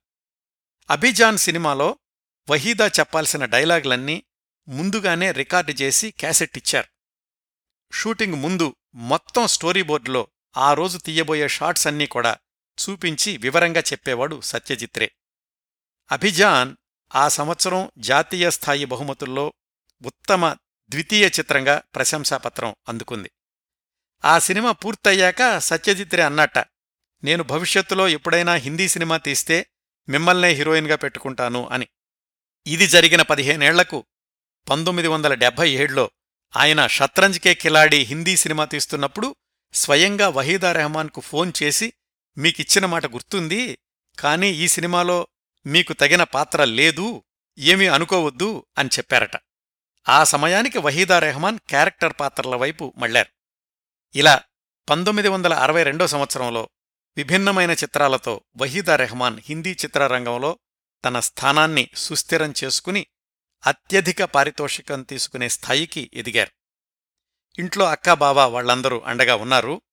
ఆ తర్వాతి సంవత్సరం అంటే పంతొమ్మిది వందల అరవై మూడులో మరొక ఛాలెంజింగ్ పాత్ర నటిగా వహీదా రెహమాన్లోని మరొక కోణాన్ని చూపించిన పాత్ర దొరికింది ముఝే జీనేదో అనే చిత్రంలో. చెంబల్లోయలోని దోపిడీ దొంగల జీవితాల నేపథ్యంలో వచ్చిన మొదటి సినిమా అంటారు దీన్ని. నిర్మాత హీరో సునీల్ దత్. ఒక కరుడుగట్టిన దోపిడీ దొంగ పెళ్ళిళ్ళల్లో డాన్స్ చేసే అమ్మాయి చెమేలీని అపహరించుకుని వెళ్తాడు పెళ్ళి చేసుకుంటాడు వాళ్ళకు అబ్బాయి పుడతాడు అతడు జైలుకెళ్తాడు ఆ కుర్రాణ్ణి చెమేలి తండ్రి ఛాయలు పడకుండా పెంచాలి అని ప్రయత్నాలు చేస్తుంది. ఇలా సాగే కథలో వహీదా రెహమాన్ చెమేలీ పాత్రలో డాన్సర్గా దోపిడీ దొంగ భార్యగా కన్నకొడుకును రక్షించుకునే తల్లిగా విభిన్నమైన ఛాయలున్నటువంటి పాత్ర. సినిమాను కూడా ఎనభై ఐదు శాతం వాస్తవిక సంఘటనల నుంచి తీసుకున్నారు. షూటింగ్ కూడా చంబల్లోయలో జరిగింది పోలీసుల బందోబస్తు మధ్య. చెమేలీ పాత్రను పోలిన అమ్మాయి కూడా అక్కడుండేదట. ఆ నిజజీవిత చెమేలీ కూతురొచ్చి షూటింగులో ఉన్న వెండితెర చెమేలీ వహీదా రెహమాన్ని కలుసుకుందట ఈ ముజే జీనేదో షూటింగ్ జరిగినటువంటి సందర్భంలో. రాత్ భీ హై కుచ్ భీగే భీగే అనే ఒక అద్భుతమైన పాటుంటుంది ఇందులో. ఆ పాటని నల్ల రంగు పూసిన అద్దం మీద వహీదా రెహమాన్ నృత్యం చేస్తుండగా చిత్రీకరించారు. యూట్యూబ్లో ఉంది మీరు కూడా చూడొచ్చు ఇప్పుడు. అద్దం మీద నిలబడి డాన్స్ చేయడం ఎంత క్లిష్టమైనటువంటి ప్రక్రియో అర్థమవుతుంది. ఆ తరువాతి సంవత్సరం అంటే పంతొమ్మిది వందల అరవై నాలుగులో వహీదా రెహమాన్ సినీ వ్యక్తిగత జీవితాల్లో చెప్పుకోదగ్గ సంఘటనలు రెండు జరిగాయి. ఒకటి గురుదత్ మరణం. అంతకుముందు రెండు సంవత్సరాలుగా గురుదత్ తోటి మాట్లాడకపోయినా బొంబాయిలో తన ఉనికికి కారణమైన గురుదత్ మరణం వహీదాని తీవ్రంగా బాధించింది. ఆ సంఘటన జరిగిన రోజు ఆమె మద్రాసు వెళ్ళింది.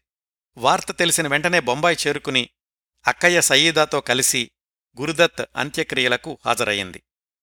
ఆధారాలు లేని పుకార్లను పక్కన పెడితే గురుదత్ వహీదా రెహమాన్ల మధ్యనున్న బంధం పెద్ద ఆశ్చర్యార్థకం ప్రశ్నార్థకం. ఒక ఇంటర్వ్యూలో ఆమెనడిగారు మీకు గురుదత్కి మధ్య ప్రేమ వ్యవహారం నడిచిందా? అని. దానికి వహీదా రెహమాన్ ఇచ్చిన సమాధానం ఏమిటంటే గురుదత్ జీ నాకు వెండితెర జీవితాన్నిచ్చిన మహానుభావుడు ఆయనకు నా హృదయంలో ఎప్పుడూ ప్రత్యేక స్థానం ఉంటుంది ఆయనకు నాకు మధ్య ప్రేమ అనేది పది మంది పుట్టించిన పుకార్లే తప్ప ఇలాంటి ప్రశ్నలు మా ఇద్దరి సన్నిహితులు కానీ ఆయన కుటుంబ సభ్యులు కానీ ఎప్పుడూ అడగలేదు. అయినా మా నట జీవితాన్ని చూడండి కానీ వ్యక్తిగత జీవితాల్లోకి తరచి చూడకండి అని. గురుదత్ మరణంతో వహీదా రెహమాన్ జీవితంలో ఒక అధ్యాయం ముగిసింది. కాని ఆయన సృష్టించిన కళాఖండాల ద్వారా వాళ్ళిద్దరి వెండితెర కాంబినేషన్ దశాబ్దాలుగా ప్రేక్షకుల్ని అలరిస్తూనే ఉంది ఇంకా అలరిస్తూనే ఉంటుంది. పంతొమ్మిది వందల అరవై నాలుగులో వహీదా రెహమాన్ సినీ జీవితంలో జరిగిన ఒక సంఘటన ఆ తర్వాత వ్యక్తిగత జీవితంలోని ముఖ్య సంఘటనగా మారడం ఒక ఆసక్తికరమైన అంశం. అదేంటంటే వరుస విజయాలతో దూసుకెళ్తున్న వహీదా రెహమాన్ పంతొమ్మిది వందల అరవై నాలుగులో నటించిన ఫ్లాప్ సినిమా షగూన్ జాతకాలు మూఢనమ్మకాలు వీటి నేపథ్యంలో జరుగుతుంది ఆ కథ. దాన్లో హీరో కమల్ జీత్ ఆయన అసలు పేరు శశి రేఖీ. ఈ సినిమాకి ఐదారేళ్ళ ముందు నుంచి సినిమాలో నటిస్తున్నప్పటికీ ఆయనకి పెద్దగా పేరు రాలేదు. ఈ షగూన్ సినిమాలో కూడా పర్బదొంకే పేడోంపర్ లాంటి అద్భుతమైన పాటలున్నాయి కానీ సినిమా అంతగా విజయవంతం కాలేదు. ఫెయిల్ అయిన సినిమా వహీదా జీవితంలో ముఖ్యమైన సినిమా ఎలా అయింది అనుకుంటున్నారు కదా? ఇందులో వహీదాకు జంటగా నటించిన కమల్ జీత్ మరొక పదేళ్ళ తర్వాత ఆమెకు నిజ జీవితంలో భర్త అయ్యాడు. అది ఎలా జరిగిందో టైం లైన్లో తర్వాత తెలుసుకుందాం. కాలక్రమంలో ఇప్పుడు మనం పంతొమ్మిది వందల అరవై నాలుగులో ఉన్నాం కదా. పంతొమ్మిది వందల అరవై ఐదు అరవై ఆరుల్లో వచ్చింది మరొక అద్భుతమైనటువంటి చిత్రం. వహీదా రెహమాన్ సినీ జీవితంలో చిరకాలం గుర్తుండే పాత్ర. ఆ సినిమానే గైడ్. వహీదాకి మొట్టమొదటి చిత్రాల నుంచి పరిచయం ఉన్న దేవానంద్ సొంత చిత్రం. ఆయన సోదరుడు విజయానంద్ దర్శకుడు. ప్రముఖ రచయిత ఆర్కే నారాయణ్ నవల ఆధారంగా తీసినటువంటి సినిమా అది. దేవానంద్ వహీదా రెహమాన్ల సినీ జీవితంలోనే కాకుండా మొత్తం హిందీ చలనచిత్ర చరిత్రలోనే మరపురాని మలుపు ఒక మైలురాయి ఈ గైడ్ చిత్రం. ఈ సినిమా నిర్మాణ నేపథ్యం వహీదా రెహమాన్కి ఈ సినిమాలో ప్రధాన పాత్ర దక్కినటువంటి నేపథ్యం గురించి తెలుసుకుందాం. టైం లైన్ని కొంచెం రివైండ్ చేసి వెనక్కెళ్దాం. పంతొమ్మిది వందల అరవై రెండులో అభిజాన్ బెంగాలీ సినిమా గురించి సంప్రదింపులు జరుగుతున్న రోజుల్లోనే సత్యజిత్రే వహీదా రెహమాన్కి ఆర్కే నారాయణ్ వ్రాసిన గైడ్ నవల చదవమని ఇచ్చారు. ఎప్పటికైనా ఈ నవల్ని సినిమాగా తీయాలనుంది ఇందులో ప్రధాన పాత్ర రోజీ మీరే వెయ్యాలి అని కూడా చెప్పారు. అభిజాన్ సినిమా అయిపోయింది వహీదా రెహమాన్ ఆ నవల చదివారు మళ్ళీ సత్యజిత్ రే నుంచి ఏ కబురు రాలేదు. ఈలోగా పంతొమ్మిది వందల అరవై రెండు చివర్లోనే దేవానంద్ వహీదా రెహమాన్తో చెప్పాడు నేను గైడ్ నవల సినిమాగా తీస్తున్నాను దీనిలో రోజీ పాత్రను నువ్వే వెయ్యాలి అని. అదేమిటి ఆ నవల్ని సత్యజిత్ రే తీస్తానన్నారు కదా అని అడిగింది వహీదా రెహమాన్. లేదు నేనిప్పుడే ఆర్కే నారాయణ దగ్గర హక్కులు కూడా కొనుక్కున్నాను అని నిర్ధారించాడు దేవానంద్. ఇంకో మాట కూడా చెప్పాడు దేవానంద్. ఈ సినిమాని ఒకేసారి హిందీలోనూ ఇంగ్లీష్లోనూ కూడా తీస్తున్నాను రెండింటిలోనూ నువ్వే హీరోయిన్వి అని.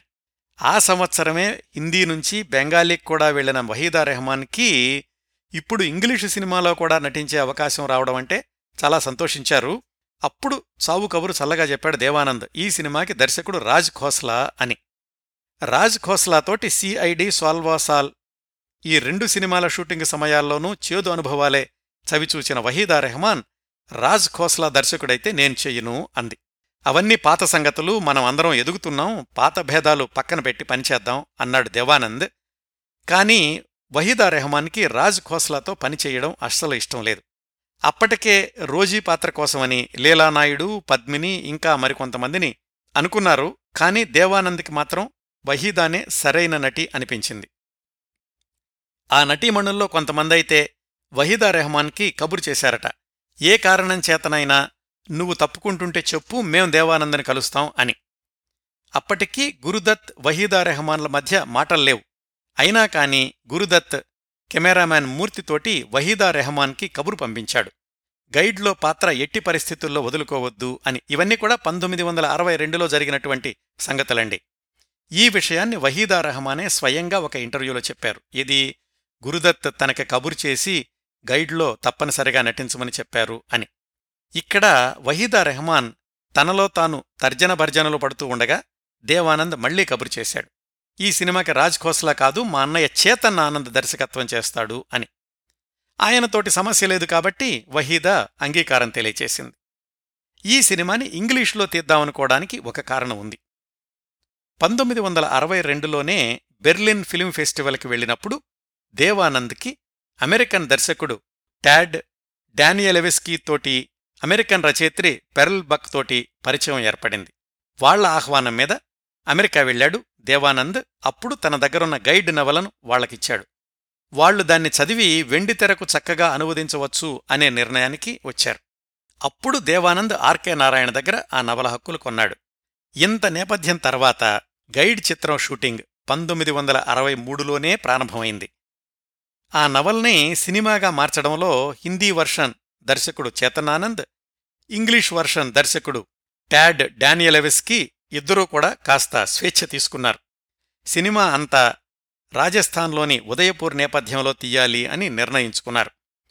ఒకే సెట్లో హిందీ ఇంగ్లీష్ వర్షన్లు తీద్దాము అని అనుకున్నారు. అయితే షూటింగ్ మొదలయ్యాక చేతన్ ఆనంద్కి ట్యాడ్కి పడేది కాదు. ఒకళ్ళేమో కెమెరా ఒక యాంగిల్లో ఉండాలంటే ఇంకొకళ్ళేమో ఇంకో యాంగిల్ అనేవాళ్ళు నాలుగైదు రోజులు చూశాక దేవానంద్కి ఇది ముందుకెళ్ళే వ్యవహారం కాదు అనుకుని ముందు ఇంగ్లీష్ వర్షన్ పూర్తి చేద్దాం తర్వాత హిందీ వర్షన్ తీద్దాము అని ప్రకటించారు. పనిలో పనిగా దర్శకుడిగా కూడా చేతనానంద్ బదులుగా తమ్ముడు విజయానంద్ని రంగంలోకి దించాడు దేవానంద్. వెనకాల ఇన్ని కథలు నడిచాక గైడ్ ఇంగ్లీష్ వర్షన్ షూటింగ్ పంతొమ్మిది వందల అరవై మూడులోనే మొదలయింది వహీదా రెహమాన్కి ఇంగ్లీషు సంభాషణలు చెప్పడంలో పెర్ల్ బక్ సహాయం చేశారు. ఇంగ్లీషు సంభాషణల్ని అమెరికన్ ఉచ్చారణలో పలకడానికి వహీదా రెహమాన్ అభ్యాసం చేస్తుంటే అలా వద్దు ఇది ఇండియాలో జరిగిన కథ నువ్వు మీ యాక్సెంట్లోనే చెప్పు అని సలహా ఇచ్చారట పెరల్బక్ ఇంగ్లీష్ వర్షన్ పంతొమ్మిది వందల అరవై మూడు మధ్యకే షూటింగ్ పూర్తయింది. హిందీ చిత్రం షూటింగ్ ప్రారంభిద్దాము అనుకుంటూ ఉండగా సంగీత దర్శకుడు ఎస్డి బర్మన్కి హఠాత్తుగా హార్ట్ అటాక్ వచ్చినట్లు తెలిసింది. కోలుకోవడానికి చాలా కాలం పడుతుంది మీరు ఎవరితోనైనా సంగీతం చేయించుకోండి అని చెప్పాడు ఎస్డి బర్మన్ దేవానంద్తో. వేరే వాళ్ళతో చేసే ప్రసక్తే లేదు మీరు కోలుకున్నాకే మొదలు పెడదాం అన్నాడు దేవానంద్. అట్లా హిందీ వర్షన్ గైడ్ షూటింగ్ ఆలస్యంగా ప్రారంభమైంది. చివరికి ఇంగ్లీష్ వర్షన్ ఏమో అమెరికాలో పంతొమ్మిది వందల అరవై ఐదు ఫిబ్రవరిలో విడుదలయ్యింది. హిందీ వర్షన్ని పంతొమ్మిది వందల అరవై ఐదు చివర్లో విడుదల చెయ్యాలి అనుకున్నారు. కానీ ఆ కథలో పెళ్ళైన అమ్మాయి భర్తను వదిలేసి ఇంకొకళ్ళతోటి వెళ్ళిపోవడం అనేది భారతీయ సంస్కృతికి వ్యతిరేకం ఈ సినిమాని నిషేధించాలి అని కొన్ని వర్గాల ఆందోళన మొదలైంది. ఇవన్నీ తట్టుకుని చిట్ట చివరికి పంతొమ్మిది వందల అరవై ఆరు ఏప్రిల్లో విడుదలయ్యింది హిందీ గైడ్. మొదట్లో భిన్నాభిప్రాయాలు వ్యక్తమైనప్పటికీ పోను పోను కల్ట్ స్టేటస్ని తెచ్చుకుంది ఈ గైడ్ చిత్రం. వహీదా రెహమాన్కి ఇందులోని రోజీ పాత్ర ఇంకొక ఛాలెంజ్. అంతకుముందు చేసిన ముజేజీనేదో అభిజాన్ల కంటే ఇంకొక అడుగు ముందుకేసి వివాహిత మహిళ భర్తను ధైర్యంగా ఎదిరించి ఇంకో అబ్బాయితోటి వెళ్ళిపోవడం. చాలామంది వహీదా రెహమాన్ని హెచ్చరించారట జాగ్రత్త నీ నట జీవితాన్ని నువ్వే నాశనం చేసుకుంటున్నావు ఇలాంటి బోల్డ్ పాత్రలు వేసి అని. అందరి భయాల్ని పటాపంచలు చేసి ఆ మరుసటి సంవత్సరం అనేక ఫిల్మ్ఫేర్ అవార్డుల్ని సొంతం చేసుకుంది గైడ్ సినిమా. ఆస్కార్ అవార్డుల పరిశీలనకు కూడా వెళ్ళింది కానీ అక్కడ నామినేట్ కాలేదు. గైడ్ సినిమాలో ఎస్డి బర్మన్ సంగీతం గురించి ఒక్కొక్క పాట గురించి ఒక్కొక్క అరగంట గంట చెప్పుకోవచ్చండి. శైలేంద్ర సాహిత్యం ఎస్డి బర్మన్ బాణీలు గైడ్లోని పాటల్ని చిరంజీవుల్ని చేశాయి. ఆజ్ ఫిర్ జీనేకి తమన్నా హై అనేది హిందీ సినిమాల్లో మొట్టమొదటి ఫెమినిస్ట్ పాట అని కూడా కొందరి విశ్లేషణ. తన జీవితాన్ని తన చేతుల్లోకి తీసుకున్న మహిళ మనసులోని భావాలకు అద్దం పట్టిన పాట అది. అట్లా పంతొమ్మిది వందల అరవై ఆరు వచ్చేసరికి వహీదా రెహమాన్ పారితోషికం ఇంకా పెరిగింది. హిందీ చిత్రసీమలో సెకండ్ హయ్యెస్ట్ పెయిడ్ హీరోయిన్ అయ్యారు. అప్పటికే సొంత ఫ్లాట్ కొనుక్కున్నారు. ఆ తర్వాత బాంద్రాలో ఒక పెద్ద బంగళాలో గ్రౌండ్ ఫ్లోర్ అంతా కొనుక్కున్నారు వహీదా రెహమాన్. ఆ బంగళాకి సాహిల్ అని పేరు పెట్టుకున్నారు. ఆ బంగళా ఉన్నటువంటి కాంపౌండ్లోనే గెలాక్సీ అపార్ట్మెంట్స్ అని వచ్చాయి. అందులో సలీం ఖాన్ వాళ్ళొచ్చారు. వహీదా సలీం ఖాన్ కుటుంబ సభ్యులు చాలా స్నేహంగా ఉండేవాళ్ళు సల్మాన్ ఖాన్ అప్పటికి చాలా చిన్న కురవాడు సాహిల్ బంగళా కొనుక్కున్నటువంటి సమయానికి వహీదాకి ఇంకా వివాహం కాలేదు. గైడ్ తర్వాత పంతొమ్మిది వందల అరవై ఆరులోనే వహీదా రెహమాన్ నటించిన తీశ్రీ కసం పంతొమ్మిది వందల అరవై ఏడులో పత్థర్ కే సనం రామ్మోర్ శ్యామ్ పంతొమ్మిది వందల అరవై ఎనిమిదిలోని నీల్ కమల్ ఇవన్నీ కూడా విజయం సాధించినటువంటి చిత్రాలే. పంతొమ్మిది వందల అరవై తొమ్మిదిలో వచ్చిన ఖామోషీలో వహీదా రెహమాన్కి ఇంకొక ఛాలెంజింగ్ పాత్ర దొరికింది. తెలుగులో చివరకు మిగిలేదులో సావిత్రిగారు ధరించిన పాత్ర అది. హిందీలో వహీదా రెహమాన్ నటించారు. ఇలా మధ్య మధ్యలో కొన్ని మామూలు చిత్రాల్లో నటించినా ఎక్కువగా విజయవంతమైనటువంటి చిత్రాల్లోనూ వైవిధ్యభరితమైనటువంటి చిత్రాల్లోనూ నటిస్తూ కొనసాగారు వహీదా రెహమాన్. పంతొమ్మిది వందల డెబ్బై నాలుగులో తెలుగు చిత్రం బంగారు కలల్లో కూడా నటించారు. పంతొమ్మిది వందల డెబ్బై నాలుగులోనే వహీదా రెహమాన్ వ్యక్తిగత జీవితంలో ఒక మలుపు ఆమెకు ముప్పై ఆరు సంవత్సరాల వయసులో నలభై సంవత్సరాల వయసున్న కమల్జీత్ అదే శశిరేఖితోటి వివాహం జరగడం. ఈ శశిరేఖి ఏడేళ్ళ క్రిందట వహీదా రెహమాన్ పక్కన షగూన్ సినిమాలో హీరోయిన్గా నటించినటువంటి కమల్జీత్. ఆ సినిమా షూటింగ్ సమయంలోనే వహీదా రెహమాన్ మీద ఇష్టం పెంచుకున్నాడు కానీ బయటికి చెప్పలేదు. ఆ సినిమా ఘోరంగా దెబ్బతినడం ఆ తర్వాత ఒకటి రెండు సినిమాలో నటించినప్పటికీ అవి కూడా ఆడకపోవడంతోటి సినిమా రంగానికి స్వస్తి చెప్పి ముందుగా లండన్ తర్వాత కెనడా వెళ్ళాడు శశిరేఖి ఆ కెనడాలో కొంతమంది మిత్రులతో కలిసి ఇండియా నుంచి దుస్తులు దిగుమతి వ్యాపారం మొదలుపెట్టి బాగా సంపాదించాడు. బొంబాయిలో దుస్తుల తయారీ ఫ్యాక్టరీ కూడా మొదలుపెట్టాడు. ఆ పనుల మీద మధ్య మధ్యలో బొంబాయి వస్తుండేవాడు. అయితే ఆయన వహీదా రెహమాన్ ఇన్ని సంవత్సరాల్లో ఎప్పుడు మాట్లాడుకోలేదు. ముజే జీనేదో గైడ్ సినిమాలకు ప్రొడక్షన్ విభాగంలో పనిచేసిన యష్ జోహార్ కమల్జీత్కి అంటే శశిరేఖికి అలాగే వహీదా రెహమాన్కి ఇద్దరికీ కూడా తెలిసినటువంటి వ్యక్తి. పంతొమ్మిది వందల డెబ్బై రెండులో అలా బొంబాయి వచ్చినప్పుడు యష్ జోహార్ ద్వారా వహీదా రెహమాన్ని చాలా సంవత్సరాల తర్వాత కలుసుకున్నాడు శశి రేఖి. ఆ సమయంలోనే వహీదా రెహమాన్ ప్యారిస్లో ఇండియన్ రెస్టారెంట్ ఒకటి పెడదాము అనుకున్నారట. సరే శశి ఇలాగా విదేశీ వ్యాపారాల్లో ఉన్నాడు కదా ఆయన ఏమన్నా సలహా ఇస్తాడేమోనని ఆయన అడిగారు వహీదా. ఇలా ప్యారిస్లో రెస్టారెంట్ పెట్టాలంటే ఎలాగా అని. అదే సమయంలో ఈ శశి రేఖి అమెరికాలోని శాండియాగోలో ఒక రెస్టారెంట్ మొదలు పెడదాము అనుకున్నాడు. సరే మన ఇద్దరం కలిసి చేయొచ్చు కదా అన్నాడు. ఆ రెండు ప్రణాళికలు రూపుదాల్చలేదు కానీ ఆ సంభాషణల సందర్భంలో శశి తన మనసులోని మాట వహీదాకి చెప్పాడు. మిమ్మల్ని పెళ్ళి చేసుకోవాలనుకుంటున్నాను అని. అప్పటికీ సంవత్సరం ముందే వహీదా రెహమాన్ అక్కయ్యలు చెల్లిని బలవంతంగా ఉత్తరప్రదేశ్లోని యువకుడితో పెళ్ళికి ఒప్పించారు. ఎంగేజ్మెంట్ కూడా చేశారు. కాని వహీదాకి ఆ వివాహం అస్సలు ఇష్టం లేదు. అందుకని ఏదో కారణంతో పెళ్ళి వాయిదా వేస్తూ వచ్చారు. సరిగ్గా అదే సమయంలో శశిరేఖి అడిగాడు వహీదాని. వెంటనే ఒప్పుకోలేదు కాని కాస్త ఆలోచించిన మీదట అంగీకారం తెలియచేసింది వహీదా. పంతొమ్మిది వందల డెబ్భై రెండులో వాళ్ళ మధ్య ఈ సంభాషణ ప్రారంభమైంది. పంతొమ్మిది వందల డెబ్భై నాలుగు జులై ఇరవై ఆరున ముస్లిం సంప్రదాయం ప్రకారం వహీదాకి శశిరేఖికి వివాహం జరిగింది. పంతొమ్మిది వందల డెబ్భై ఐదులో అబ్బాయి సొహైల్ పంతొమ్మిది వందల డెబ్భై ఆరులో అమ్మాయి కేష్వి జన్మించారు.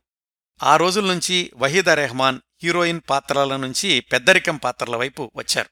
వాటిల్లో కూడా తనదైన ముద్ర వేస్తూ వహీదా రెహమాన్ అంటే హుందాగల నటి అనే ధోరణిలోనే కొనసాగారు. కభీ కభీ త్రిశూల్ జ్యోతి బనే జ్వాల హిమ్మత్వాలా కూలీ వీటన్నింటిలోనూ వహీదా రెహమాన్వి క్యారెక్టర్ పాత్రలే అయినప్పటికీ దర్శకులు ఆయా పాత్రల్ని ప్రత్యేకంగా తీర్చిదిద్దారు. కాలక్రమంలో కాస్త ఫార్వర్డ్ చేసి పంతొమ్మిది వందల ఎనభై మూడుకి వెళదాం. వహీదా భర్త శశిరేఖి కజిన్ ఒక ఆయన బెంగుళూరులో ఉండేవాడు.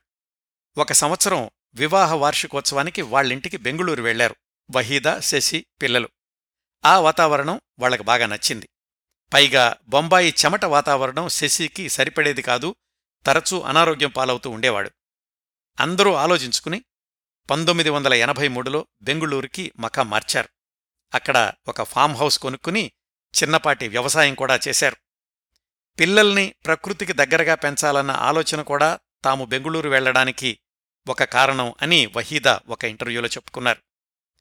బొంబాయిలో అందరూ అన్నారు మీరు సామాన్లన్నీ తీసుకెళ్ళమాకండి ఆరు నెలల్లో మీరు తిరిగి రావడం ఖాయం అని. అయితే అలా వెళ్ళిన వహీదా శశిరేఖి కుటుంబం పదహారు సంవత్సరాల పాటు బెంగుళూరులోనే ఉండిపోయారు. బొంబాయిలో వహీదా రెహమాన్ బంగళా అలాగే ఉంచేశారు. ఒక పెద్ద గది వాళ్ళుంచుకుని మిగతాదంతా అద్దెకిచ్చారు. ఎప్పుడన్నా బెంగుళూరు నుంచి బొంబాయి వెళ్ళి ఎక్కువ రోజులుండాల్సి వస్తే పక్కనే ఉన్న సలీం ఖాన్ వాళ్ళు సల్మాన్ ఖాన్ తోటి భోజనం పంపిస్తూ ఉండేవాళ్ళు వహీదా రెహమాన్కి. బెంగుళూరులో ఉన్న రోజుల్లోనే గుడెర్త్ బ్రేక్ఫాస్ట్ సీరియల్ అనే ఒక ప్రోడక్ట్ని తయారు చేసి దాన్ని మార్కెటింగ్ చేయాలని వహీదా రెహమాన్ ప్రయత్నాలు చేశారు కానీ అవి అంతగా ముందుకెళ్ళలేదు. ఆమె బెంగుళూరులో ఉన్న సంవత్సరాల్లోనే మధ్య మధ్యలో బొంబాయి వచ్చి సినిమాల్లో నటించారు కానీ అవి చాలా తక్కువ. సింహాసన్ అల్లారఖ చాందిని లంహే ఇలాంటి ఐదారు సినిమాలు మాత్రమే. బెంగళూరులో ఉండగానే పంతొమ్మిది వందల తొంభై ఏడులో మొదటిసారి శశిరేఖికి గుండెపోటొచ్చింది ఆసుపత్రిలో చేర్చారు.